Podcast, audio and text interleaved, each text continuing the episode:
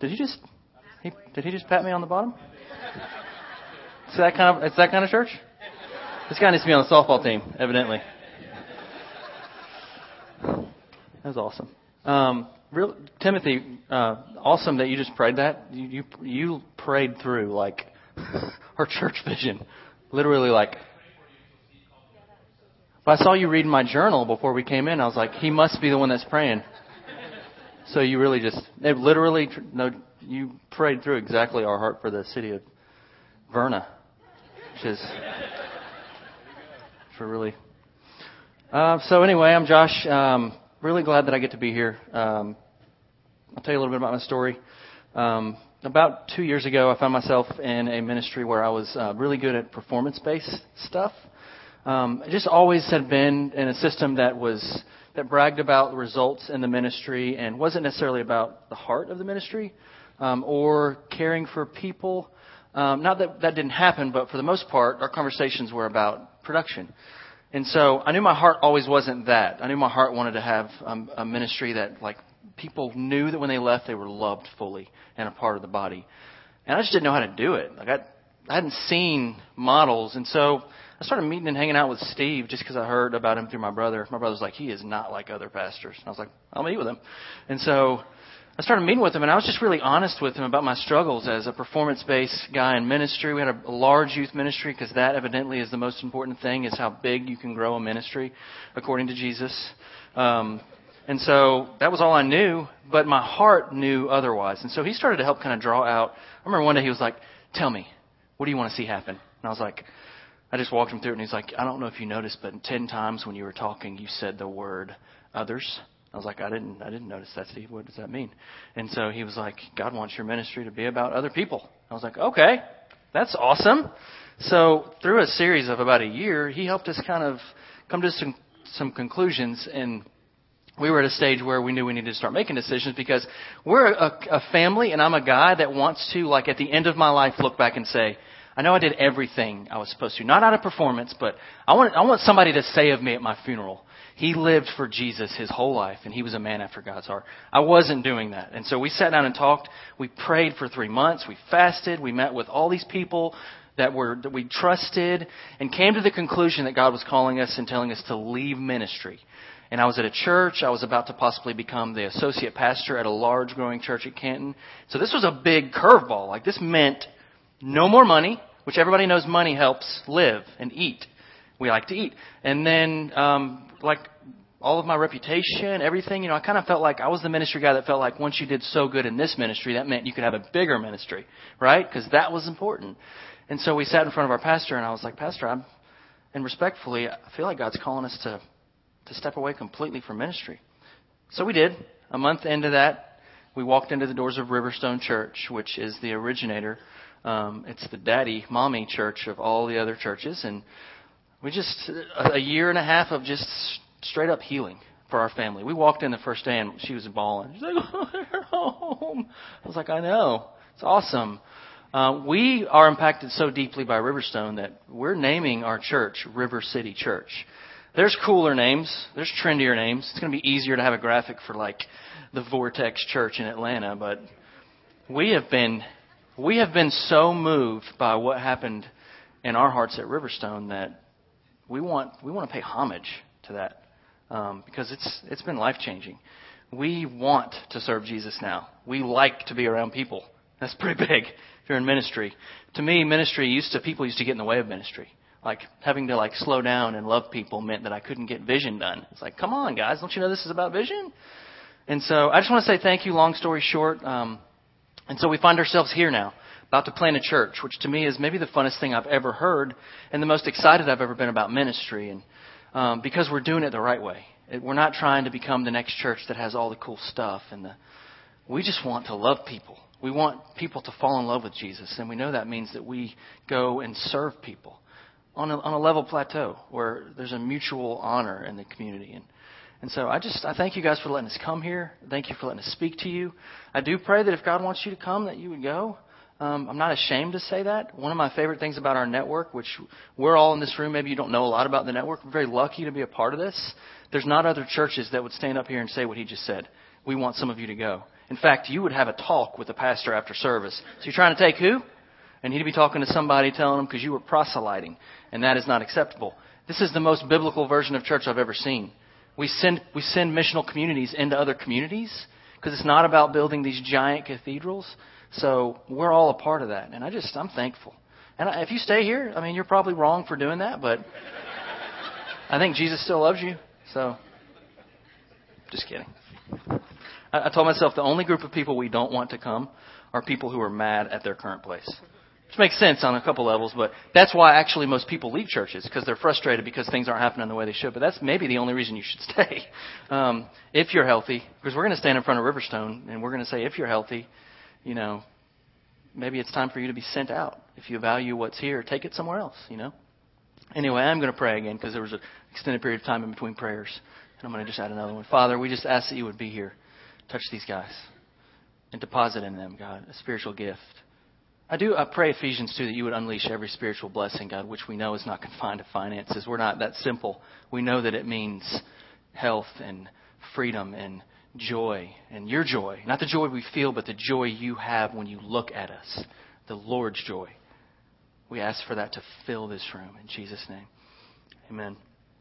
So once we started in this journey, I knew I had to hit an obstacle because um, maybe my view of Jesus was a little distorted. So the word obedience started to get tossed around because he was asking us to do big things. Like whenever he enters your life and asks you to do big things, it's important that you understand who he is. For me, obedience, just that word, it brings up times in my life where I was in trouble because you didn't hear the word obedience unless you were in trouble. I mean, because nobody's like, he's such an obedient boy. Like, nobody says that. People are like, don't you want to obey? And then you get in trouble. So for me, like all throughout my childhood, like the word obedience, just awful. I just knew something bad was about to happen because I wasn't obeying. And so translate that into my, my ministry. And when Jesus starts to ask us to do big things and obey him, it brought about two questions that I think are very important for everybody. I mean, everybody has to face these two questions. Who do you believe he is, and do you trust him? I'm going to say that slower. Who do you believe he is, and do you trust him? And it's directly related to how you see him. And so for me, he wanted to take me through a season where he would cleanse some of that. Um, I've kind of always been one of those guys that felt like he was a little upset. He loves me, you know, like he loves me, but he's kind of upset. You know, I used to ask a question to people in the youth ministry. I'd be like, if God could tear the roof off this building and he'd point his finger down and land on your heart, what's the one phrase he would say to you? Overwhelmingly, almost everybody says something like this. He just wishes I would stop, enter, whatever. He just wishes I would do, enter, whatever. Nobody ever says he is immensely passionately in love with me and he wants me to come. Nobody thinks like that. Because our views are so connected to how we perform, right? Like how good we are at being what he's called us to be. And I love that he doesn't enter that relationship with us that way. That's how we want to enter. Like when, when especially in Pentecostal churches, I'm going a whole different route. We like, we get excited and like, like toddlers go crazy for Jesus, like throwing food all over the walls, like don't even know how to take our diapers off yet. And we're like going crazy for Jesus. And we're like, whoa, slow down there, super. And we just want to go crazy. And so we really feel like it's about what we offer this world. And, and even some of us have had these prophetic words, like you're going to be a world changer. And so you're like a toddler getting that. And you're like, what does that even mean? I must, I got to get louder and crazier. And I got to tell it like it is, which is a little bit of a, a, discouraging thing that so many Christians want to tell it like it is, because um, I feel like that's not necessarily what Jesus would do. I'm one of those guys, and she can vouch for me. Um, I, I have an affinity for watching Christian television, not because I'm blown away by it, and I'm not. I'm not going to bag on Christian TV all morning, but there's about 50 channels in a row on our on our uh, system where you can just go through, and some of them are like, I don't know why I, I stopped to watch them, but I can't stop watching them, especially the ones that are super angry. She'll walk in the room, she'll be like, What are you doing?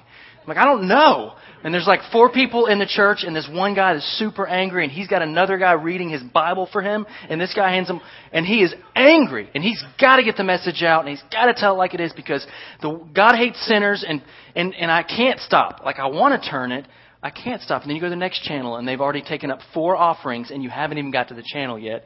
And they have their own Bibles that they wrote, and and I don't know what it is, but I've always like I've always uh, in a weird way, appreciated like a negative tone to Christianity because that's what I brought into it.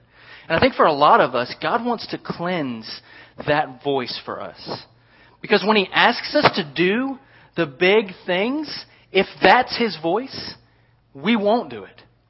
And we'll hide. I've got a friend who, um, his, his dad, um, heard he was going to come to the church we're planning, and his question to him was, "Is he somebody who says it like it is?" And and my friend's like, "Well, I don't know, Dad." And his dad's really angry, and, and he's one of those guys who walks into a room, he just calls 50 people out. His anger. You've all met that guy that leaves like a wake of tears in his path because of because of the gospel, because he's got to share the gospel outside of the heart. And so I met with him, and he he just kind of went right into it. And he was like, "Are you one of those guys that's going to tell it like it is?" And I was like, "I don't I don't know. I yeah, I don't know. Yeah, I don't know." And then he was like, "Let me just ask you this. You know the the passage in Matthew where one road is broad and many people are going astray and one road is narrow." So he's like, "Are more people going to heaven or going to hell?" And I didn't want to satisfy that. Like something in me wanted to like interact with him because in biblically Jesus when he was asked a tough question, he would ask this awesomer question, like instantly. And it would blow everybody's minds. And everybody would like leave like putting rocks down and like building stuff and like so I was like, I, I tried to do the same thing, and I know you guys heard me say this last week. You have to forgive me, but I was like, why? Why do you ask that question? Like that was going to be the settler where he was like, he, we had to come to Jesus thing. We were dancing. He's like, because I want to know the answer. I wasn't prepared for the fallout. So four hours later, on the back porch of a cabin, we've walked through I mean, he's literally called me out three times, telling me I'm not going after Jesus. I know my heart's after Jesus. I just I would go about it a different way. And at the end, the really interesting part happened. He said that he could never serve Jesus after berating me for four hours because Jesus is too angry at him, and he knows God called him to preach, but he could never. And I was like, well, slow down. What do you mean? What do you mean he's angry? He's like, I know we're supposed to love God, but it's bigger. I know God's God loves us, but the big deal in Christianity is that we love Him. And I was like, whoa, whoa, whoa, whoa, whoa. So this is what what we get from Him, and then the rest of our life is us for Him. You'll never want to serve Him. If you don't like totally get freaked out by the amount of what He pours into you initially, you're not going to want to serve Him or love people. And it won't sound loving. It won't come across like anybody wants your Jesus if it's always about this pressure to take him.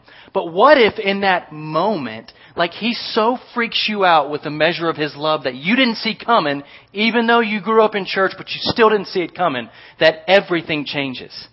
What if you have that moment where everything radically changes? What if you haven't? I think he wants you to. And I'm not a conference jumper like searching for these feelings. It's not at all what Christianity is about. But you have to understand if our God says He's Emmanuel, God with us, if there's not a moment where it's become so amazingly real and better than, stop. Back up. Let Him be Emmanuel, God with you, for you first. It will be fun. It will be awesome. It will make you want to go to Spain when it doesn't make sense. It'll make you quit a job where you make millions of dollars, not I didn't make millions, but it sounds better if I say millions, We make a lot of money to making nothing, but then somehow in the past year it was the best year of our life. And we literally, there were times we didn't have ramen noodle. We would have fought people for ramen noodles. Best year ever. Not even close. Not even a comparable second year, other than the day we got married, which was way better. This other year was amazing. And I think that you have to experience Him like that. And then it just naturally is an outflow. So serving Him and loving God is like, yes, I want to do that. Does that make sense? I want to read to you Romans 12 today.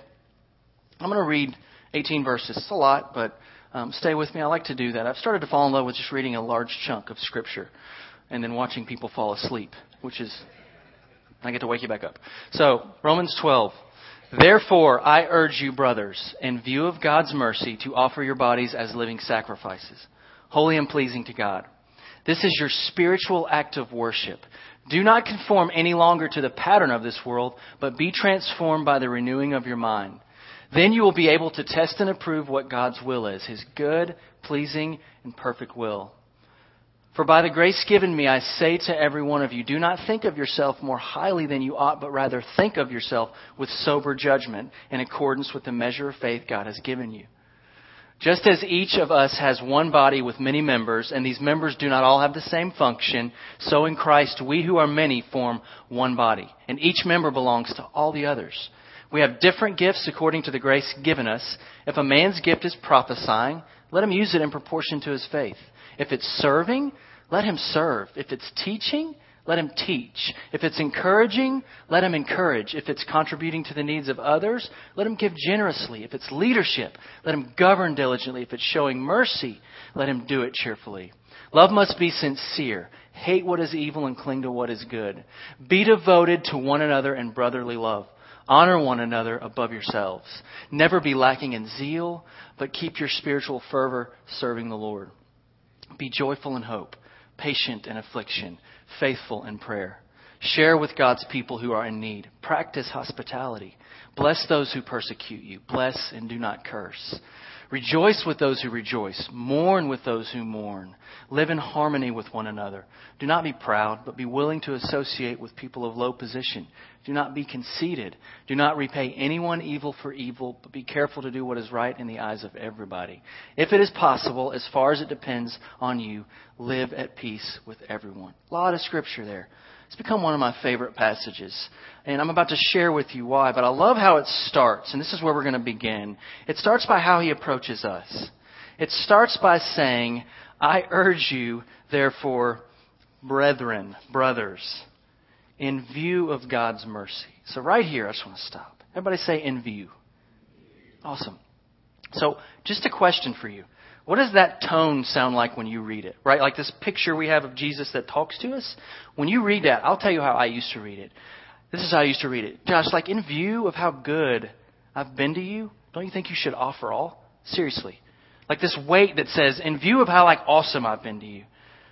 What if the voice of God sounds like that to you always? What if it's like this? What if it's like uh, like Steve was praying earlier, like the prodigal son reaching his father and his father weeping. What if he's, what if he's looking at you right now in this room and he's saying, in view of this mercy I've given you, offer yourself. So, so I want to, I want to just do something with you. That's cool. We're going to be like a youth group real quick, okay? Can you just put your hand in front of your face? Some of you guys have done this twice now. It's awkward the second time. Now imagine in your hand that you're a three inch tall version of yourself. Be creative with it. It's okay. And you're looking at yourself. What faces do you make at yourself? Listen to me. As you have this here, this is what the Lord wants you to do. He wants you to put in your mind the moment that this little guy experienced this measure of grace that blew him away. You can put your hands down. He wants the first thing for you to do is remember remember the moment. Yeah, it's universally Christ. We know what He did. He came back. We've seen the Easter plays. We've sung all of Casting Crown songs. We understand it. He came back. He died. He paid the price. He had a covenant with God. We're able to come in. But now He's asking you to remember the moment it happened for you. Can you remember? Can you remember the first moment where it was like, I'm all in on this? Where you said, it's not my mom and dad's religion anymore. I'm all in on this. Do you remember that moment? Like some of you, have these radical stories. I, I encourage you to blog about it. Your moment. I, I remember for me, I was a drug addicted teen. I had just gotten back from rehab, a literal rehab in Utah, and I'm I come home and I meet this amazing family, and they give me a CD called Jars of Clay. Who, who remembers Jars of Clay? Right. The first CD they made was like amazing. It's like from the angels actually sang it. So, and it was I didn't like listen to Christian music, so I put it on. I wasn't expecting much. I lay down in my bed at night, and tears. It was one of those moments for me. Like I can't theologically like put a framework to it, but I wept in my bed all night long. The best I can, ex- singing love song for a savior. If you know that song, like just crying, like hoping nobody would walk in because I've never been in this state. Weeping a puddle on my pillow, just overwhelmed for the first time. And I grew up in the largest church in Georgia. For the first time, I'm sitting here feeling like I feel like I get it at this moment. And also connected to that for me was this idea that I would probably do anything if this is Him, for Him. Beforehand, I wouldn't even consider going to mission field for what? Be a preacher that looks awful. do this looks terrible. This version, this version that became real for me of Jesus, I would, I'd be a youth pastor for 10 years and not make any money. I'd go to a Christian school when I don't even have a high school education. I'd go to seminary when I, I, I do all that for this version. And he asks us the first thing before he says, give all yourself, which is a message we've heard preached a million times. You give more to God. And then we leave upset that we never will. He says first, in view, do you even understand who I am? Have you even tasted and seen the goodness that I'm trying to give you? Can you grasp it? Because it's got to happen. And then with that in view, with this understanding of how amazingly amazing He is, He says, offer all. This is what we've all heard. Offer every part of you for Him. And this is actually taken from Leviticus chapter 1. And in Leviticus chapter 1, it's talking about a sin offering and how to do it correctly. So it walks you through eight, eight verses of make sure you do this with the animal and this with the animal and don't cut it right here, the animal. And it gets to verse 8 and then they put it on the altar and everything has to be done exactly like it was said to be done. And if it's done that way, they light it on fire, consumed, and if it's done exactly right, it provides and creates an aroma pleasing to God, it says in, in chapter in verse 9. So it actually creates a smell which baffles me that makes God happy. But if it's not consumed completely, it creates a smell that's detestable. Which for me is like it stirs up, I'm a terrible human now, it's awful, I shouldn't even. But, but the purpose of this was to create peace between the worshiper and God if done correctly. So curveball to your theology. What if all this time he's not been demanding obedience from you, but demanding that you see that he wants to give you peace for the first time in your life? What if he's not actually casting all the negative things about you at you, but saying, please bring it all to me. The relationships, everything, the addictions, all of it. Because for you, son, daughter, I want to give peace in a way that you've never felt it before. What if it's more about that than we're not good enough, we're not giving enough? I'm just going to say this. The we're not giving enough to him message doesn't hold legs for anybody. It's the same in our actual relationships. The, pe- the people we'll die for are the ones that have loved us selflessly. And until we get that version of Jesus, we can scream from the mountaintops, give more, be more, do better, be a better group of believers. It won't matter until we taste and see this thing that is different than every other kind of love on the planet. And when that happens, we become freaks for Him. Jesus freaks. Another old school Christian song reference. See what I'm saying? DC Talk is, they're coming out in a minute. I didn't tell you they're coming, just kidding. So, God gave me this illustration a while back. It's, it's a little gross, but it helps me. Um, so we like to go to parks uh, where we have leisure activities as a family. Sometimes we'll walk together. We'll eat sandwiches. We'll put our feet in the water. Our kids love to do that. There's nothing special about that. We're creek walkers. I like creeks. Um, but at parks, there's always like disgusting bathroom situations. And so there's like porta potties, which is never a good thing. So I've tried to figure out a way like to get in a porta potty where I don't have to use any actual things. I can just like open it with my so I get in one there, and I'm, I just have to go the, I won't say that. Okay, I just, but even still, you're standing in there, and it's all there. Like, it's 400 people's. Yes, and so I'm sitting there and like, this is disgusting. Can I can I do this? Can I get through this? And I look up and on the wall there's uh, like a pine, a giant pine smelling thing which evidently offsets the awfulness of the experience. But what happened for me is that these two smells blended. So it's like pine poo. Which actually doesn't, it actually hurts the experience. And also, from that moment forward, anytime I ever smell a similar smell of pine, all I can think about is the porta potty and 400 people that I've never met. It's like Pavlov's dog. The experience stays with us. And here's what I feel like Jesus was sharing with me about this and about us and about us as Christians in our communities that that when people that when people enter, we introduce ourselves as Vintage 242 in our community, and we're here because we believe in the church in Acts, and we're gonna we're gonna serve meals together, eat together. And if it doesn't jive necessarily with the mind of Christ and how selfless he was and how loving he was, it's a little bit like those people when they meet us step into like a spiritual porta potty. I just said spiritual porter, but I've never said that before. And they leave the experience confused because it's like these two things that shouldn't be together. And I don't hear the voice of God now saying, and stop being dumb Christians. I hear Him saying, you've never really tasted and seen, or you'd want to give differently. See, you'd want to give fully. Because the world is not looking for more Christians who have it together and who know how to separate bad people and Christians. The world is looking for somebody who loves differently. The world is looking for somebody who loves, as the term in the Greek New Testament says, agape. That the world will know who we are by the way that we love each other, agape inserted, which means how well we serve each other and hold others more important than ourselves. And so this idea that this person who's in a different class and this person who's rich and this person who's poor, that when they come together, there's no distinction, is biblical vintage 242 idea of church. There is no better than or worse than. The pastor is not more anointed than you back there. There's this mutual understanding that the whole body is anointed.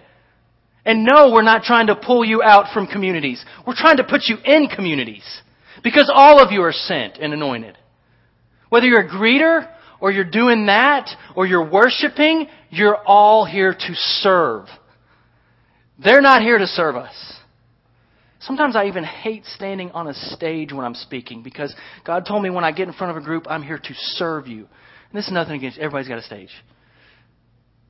But we're all here to serve. And when people walk into a community that serves selflessly, self it changes everything. It flips the system. And I just went on a huge rabbit trail. But that was a fun rabbit. And I love him. So we know what it doesn't look like. It doesn't look like an outhouse, but what does it look like? Pastor Tom at Riverstone, who's become like one of the most amazing mentors in my life, he said that um, he always uses this phrase: um, "Are you tracking? Track with Jesus." And at first I was like, "What does that even mean? Track with Jesus?" And I pretended like I knew it. I was like, "Yes." But I don't know what it means. And so he took it from an, an understanding that when deer or mountain goat, biblically it talks about, you know, when they get on a mountain, though, you can even look on National Geographic.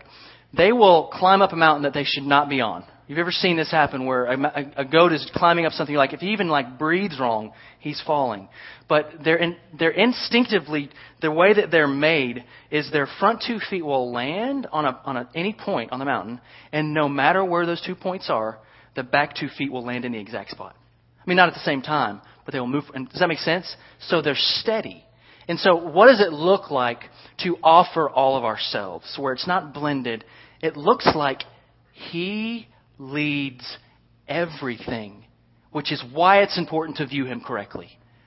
Because wherever His front two feet go, you're you're happy to go there. It's not like, oh, this is going to be awful. You're happy to go there because if He's leading and you know His character, it will by far be the best for you.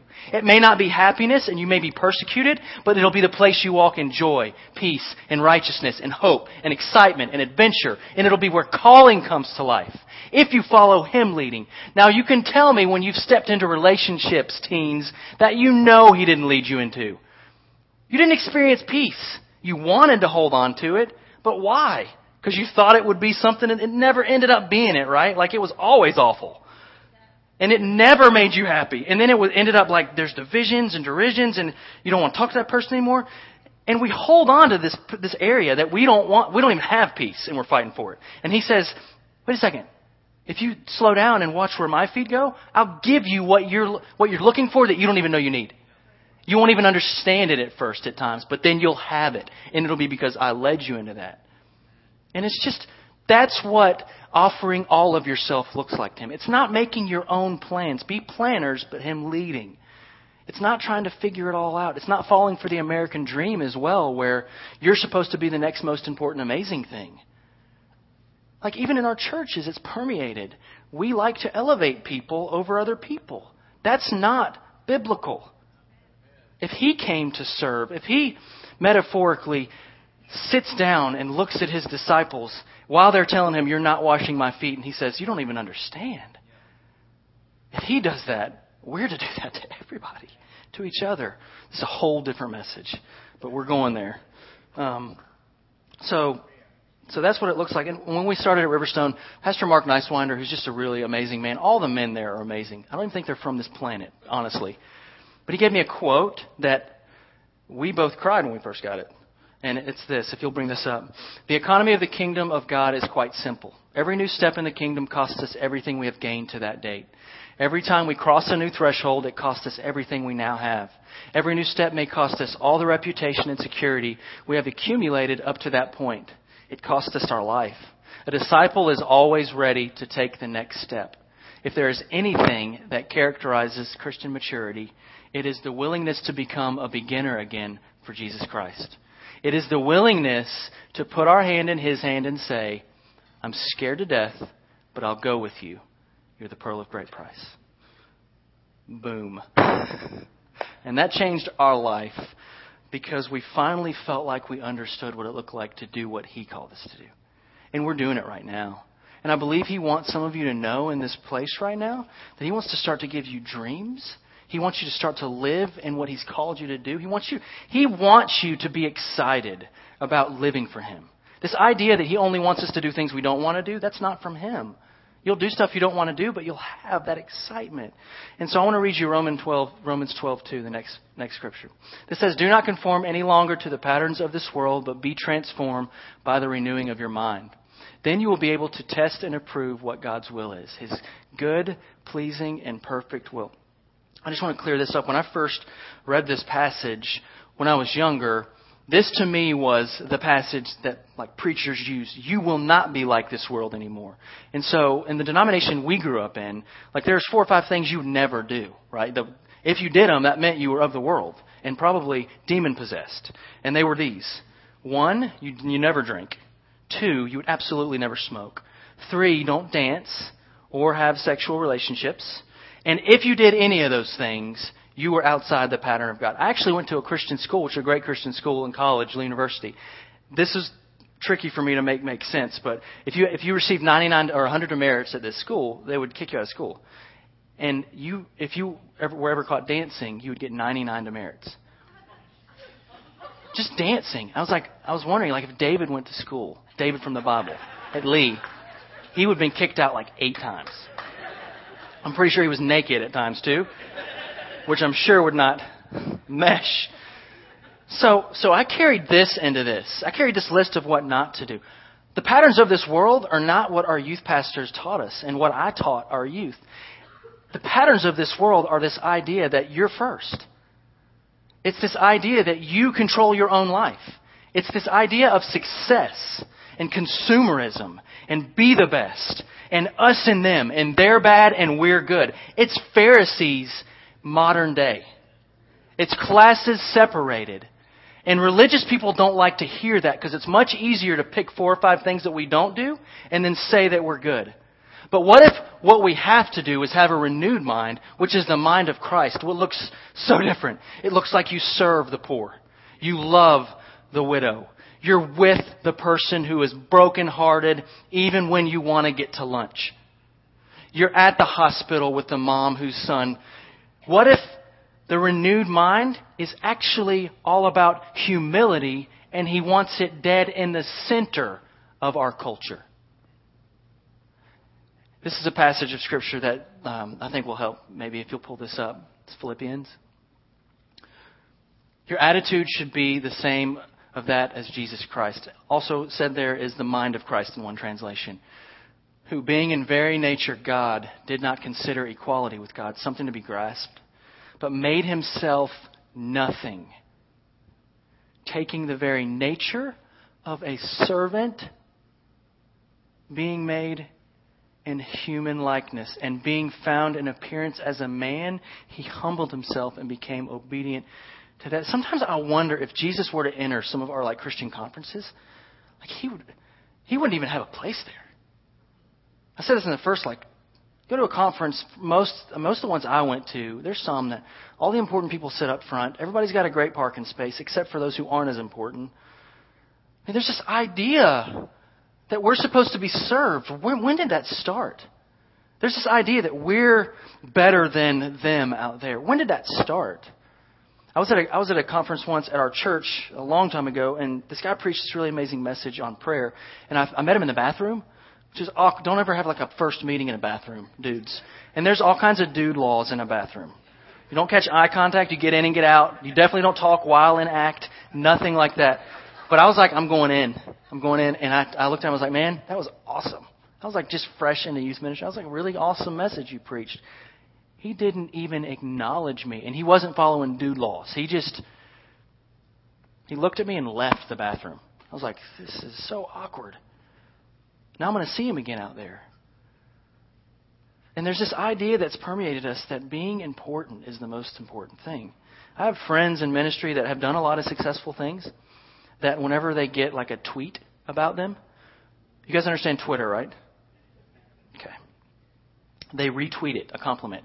I know that sounds crazy, like, yeah, that's not a big deal. But like, imagine walking, like, if you're all my followers on Twitter, and somebody in the back room gave me a compliment, I walked out and I was like, this dude back here said I was so awesome at this.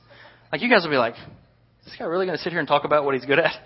How did this, like, how is this able to permeate the Twitter sphere, where in ministry we can just brag about everything we're doing good? It's so ingrained in us to be important. And that's so the patterns of this world. I mean, Jesus' own people didn't want him to come into town on a donkey. They weren't happy about it. Jesus' own people were like, You're supposed to be on a tank capping folks right now. And he's like, You don't understand. I came to do it differently. And he's waiting for a church and a group of people who do it differently, who love the unlovable, who sit with the unhearable, who's there with the nasty and the broken and the prostitute. This is what I've said about our church, which is why I'm glad you prayed this. I want there to be a guy that's a business owner in Atlanta and a guy that just had a failed marriage and I won't say that because I would get in trouble for that. And a prostitute that just, and all these people in our group, and for somebody to walk in and have to deal with, like, what in the world is going on in this group? Because that's the kingdom of God. It's all level, like he said. None of us are Jesus, but through the body we're loved to fullness. And I just love that about our God, that he would enter and ask us to approach that way, and then he would give us his mind. So I just jumped again so he wants to change the patterns of this world to the minds of Christ. Imagine if you like, like just picture Jesus walking down the street in these days, and like you had his inner monologue. There was a show on Saturday Night Live a long time ago that was the guy that didn't have an inner monologue. He just spoke what he was thinking loudly. And imagine if that was happening with Jesus. Like a lot of us kind of feel like maybe he would just be walking around just shouting who he was. But I, I feel like there's three things that would continually permeate his brain. The first one would be, whatever Father wants me to do, I'm doing it. So he's all, and you always hear him in Scripture saying, Yes, Father, whatever you want me to do, I'll do it. The others would be this, and I'll just throw them at you. I believe everything that he would think would, would be about loving people, about loving his Father, and about building and making disciples. I believe actually every God ordained dream has those elements in it loving people, loving God, and disciples being made. I believe that is the gospel. That is exactly the gospel that all of us were created to do. So if you're ever praying about what God's speaking for you to do, measure it up against those three things. Are you loving God? Are you loving people? And are, is it about making disciples? Because that's, I think if we got into his mind, that is what we would hear ringing through his brain. And it causes, I think, when we have this mind shift, for there to be this like place of freedom for us. I remember I was at a service once at a church real near here before we were getting married, um, and and my family is, was a broken family growing up, and so I always had this fear as a kid that when I was going to get married, that I was going to have a divorce, and I was scared to death of that. Like, I know God redeems; He can redeem, but for me, I was like, when we started dating, it it, it should have been this like really beautiful time, and there were moments that I shared with her. Um, you, I didn't tell you I was sharing this, but it's okay um, I was like just overwhelmed with weight and depression and like, oh my gosh, what am I doing? This, what if I make the wrong decision? I was at this church and I remembered I was praying about it and I felt the peace of God take everything. Literal, like a, it was a little bit like a switch, like, like a switch, like took this weight that was it was legitimate turmoil. It was so much turmoil that I was like talking to people I shouldn't be talking to about it. I couldn't keep my mouth shut. And then there was this transfer where God gave me this amount of peace.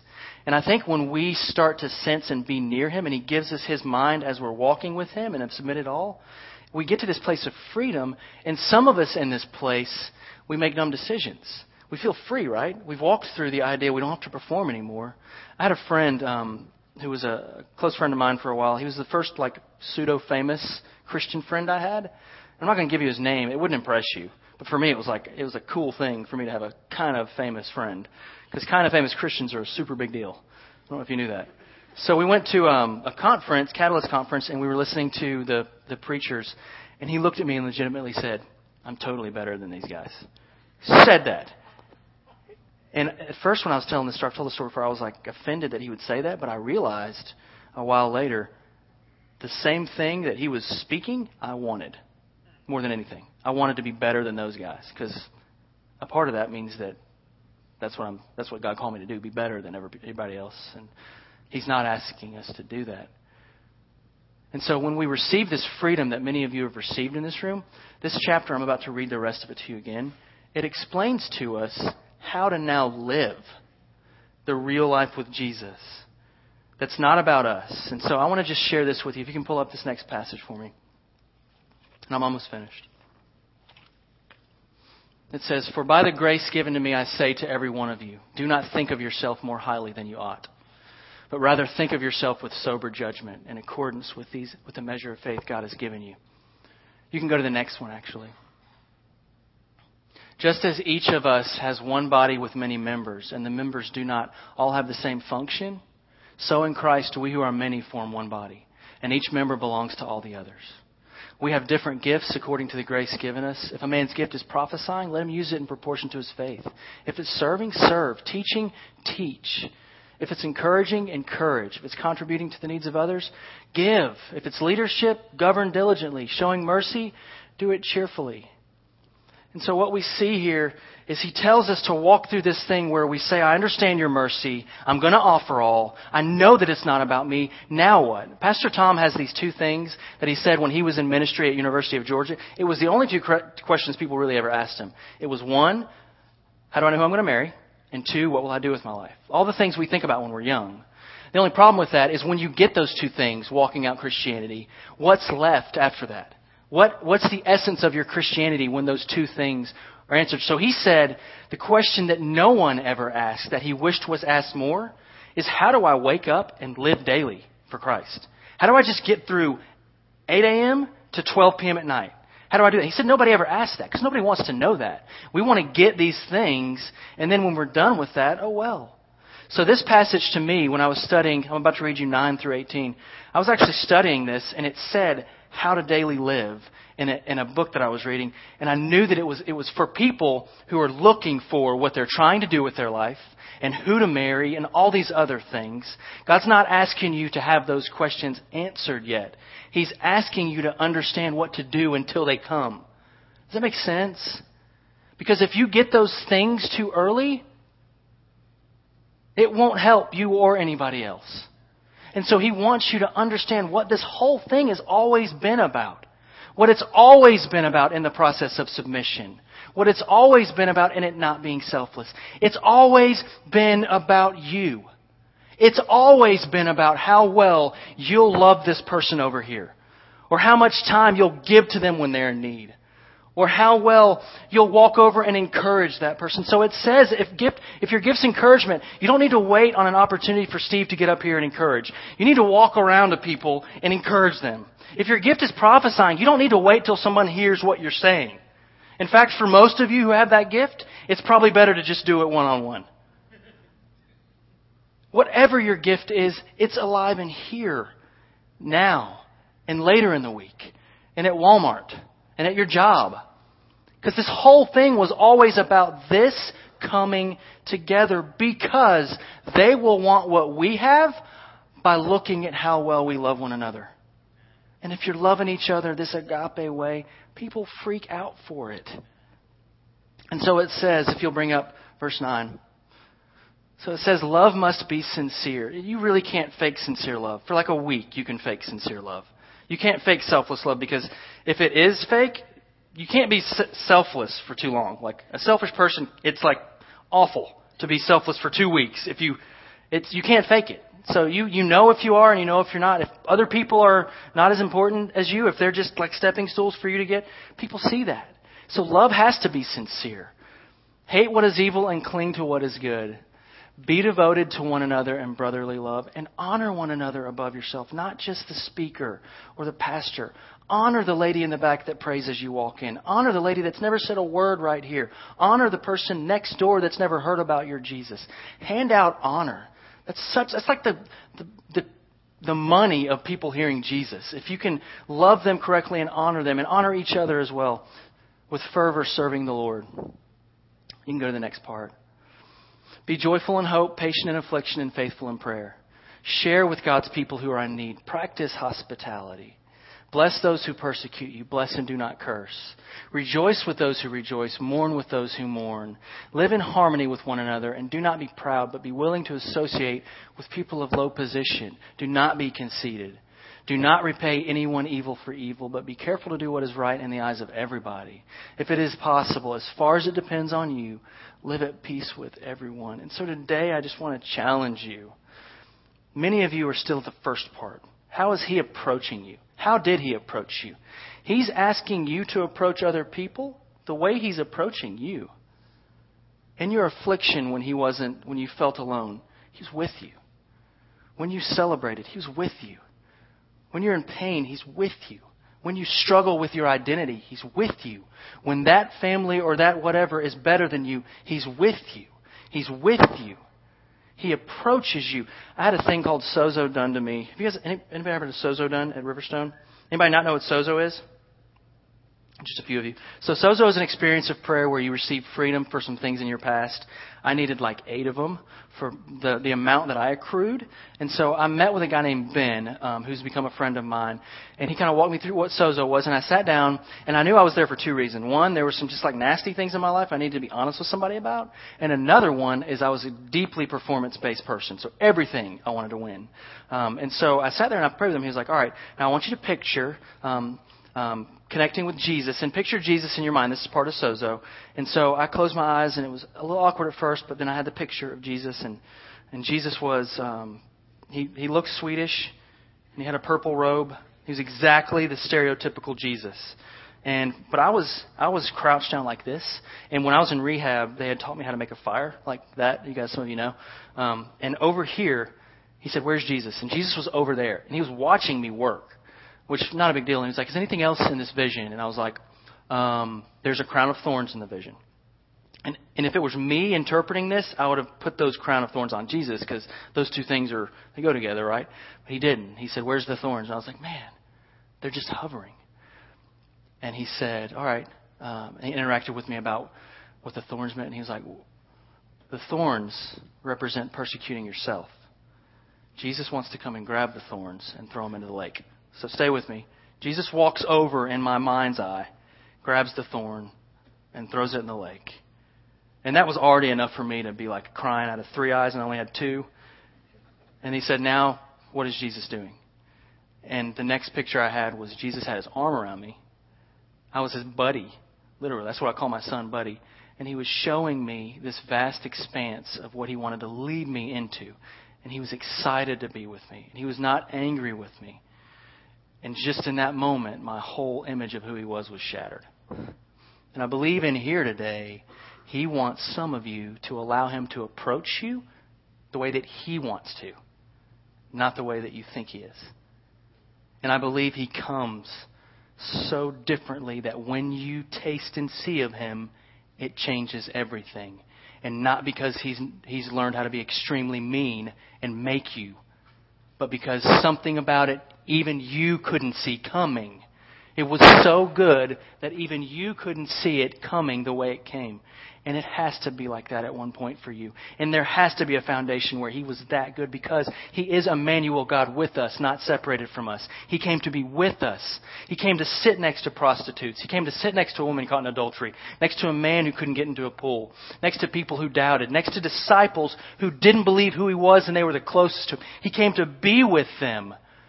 And He changed everything by this interaction. And I believe today, Harvest, if you want to go ahead and, if this is what we're doing again, uh, worship, I'm just going to pray that He leads.